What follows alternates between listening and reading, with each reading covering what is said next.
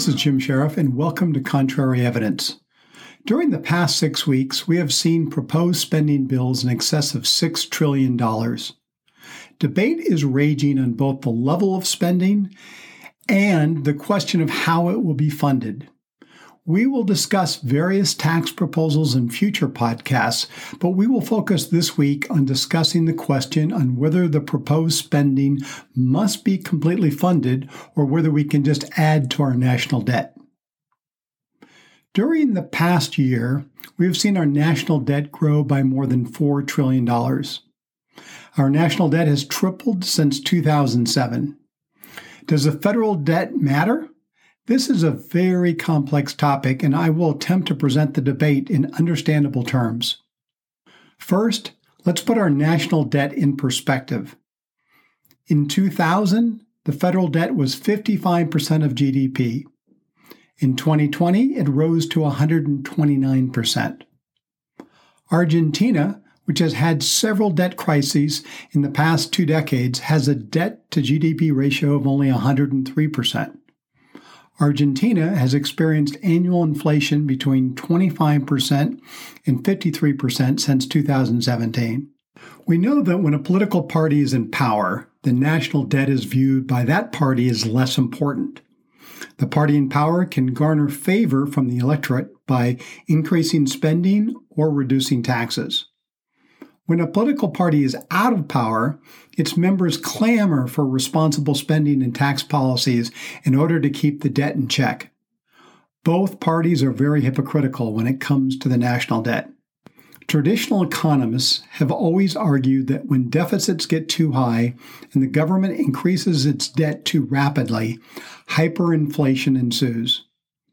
The economic argument for this is that the government is effectively devaluing the currency by printing more money, which increases the prices for goods and services. In addition, because the government is borrowing so much money through the financial markets, it raises the cost of borrowing for individuals and corporations. Increased borrowing costs leads to less consumer and corporate spending, which dampens the economy. Traditional economists claim that excessive national debt leads to two bad outcomes high inflation and low economic growth. Argentina is often referenced as a good proof point of the perils of too much debt. The U.S. generally operates according to traditional economic models. The Congress controls spending and taxation and consequently determines the size of the national debt. This is called fiscal policy. The Federal Reserve controls interest rates and money supply, which are used to either tame inflation or stimulate the economy. This is called monetary policy. The Federal Reserve influences money supply by either buying or selling government securities. When it buys these securities, it effectively injects money into the economy. When it sells securities, it reduces the money supply. When the money supply is plentiful, interest rates tend to be low. When the money supply is tight, interest rates rise. There are many economists who embrace something called modern monetary theory, or MMT. This theory is quite comprehensive and controversial, but keeping the focus on the question of the importance of the national debt, let's focus on a few of its key assertions. This theory professes that countries that control their own currencies and who finance their debt in their own currencies have almost an unlimited ability to increase their national debt. In fact, many even assert that the federal government can simply print money for additional spending without issuing bonds to finance it. MMT contends that the national debt or the printing of money does not have a material impact on inflation and does not devalue a nation's currency.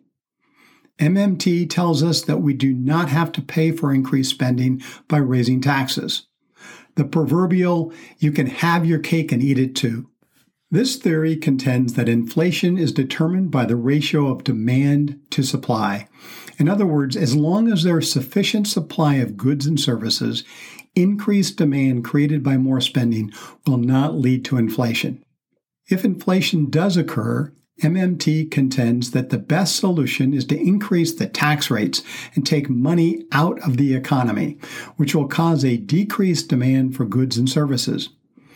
If unemployment is the issue, MMT advises increased spending to create more jobs and lowering tax rates. MMT also believes that the Federal Reserve should always keep the benchmark rate at 0%.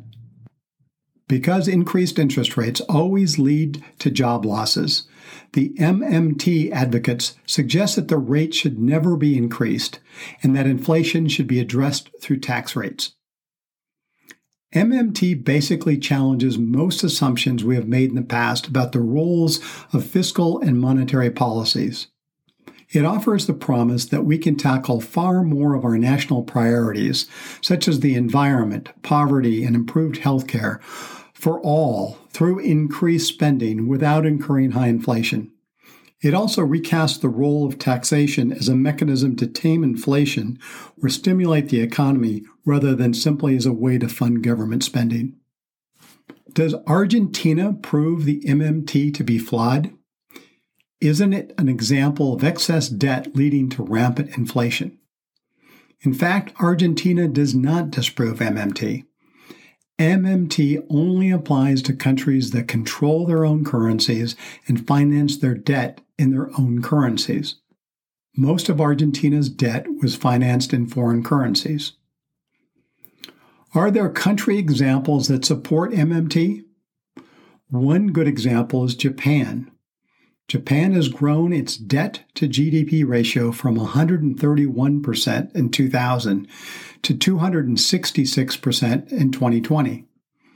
During that period, Japan has not had any periods of high inflation. The annual inflation rate has never gone above 4%, and it has often been below 0%, which causes lots of other challenges to the economy. The Japanese economic growth has lagged during this period.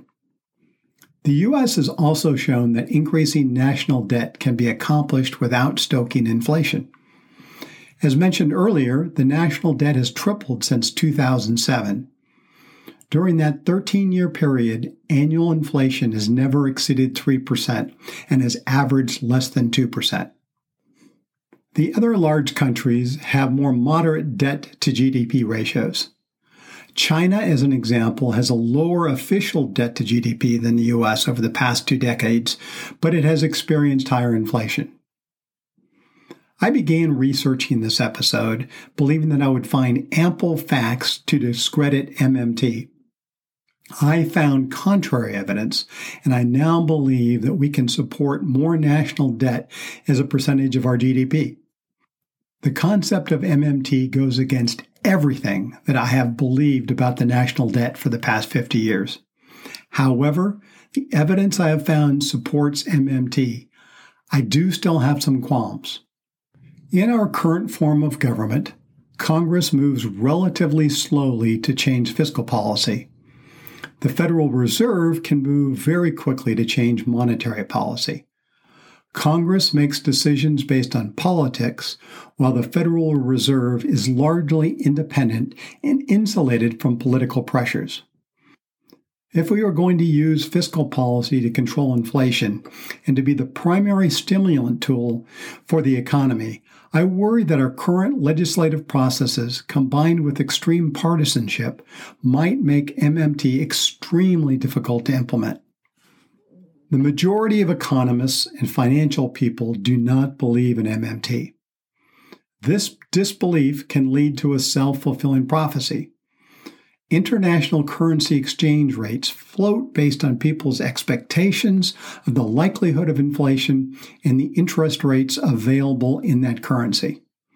If people believe that inflation is going to happen, it can drive down the value of the currency this makes goods made in the US more competitive globally, but it increases the cost of goods bought from other countries. The other concern is the unknown upper limits of increased national debt or the long term effects of simply printing money without issuing debt. What will be the unforeseen consequences? As such, I conclude that we should be comfortable increasing the national debt slowly and we should revise our tax code to be more dynamic. In other words, tax rates should automatically go up and down based on the state of the economy. Lastly, just because the government can increase spending and raise the national debt without triggering inflation doesn't mean that it should.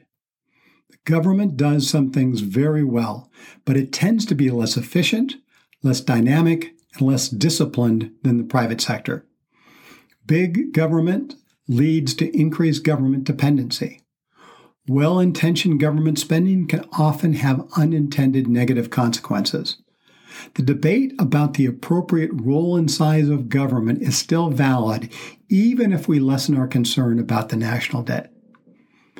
If you enjoyed this episode, please leave a rating and review, and don't forget to subscribe so you don't miss the newest episodes. Have a good week and talk to you soon.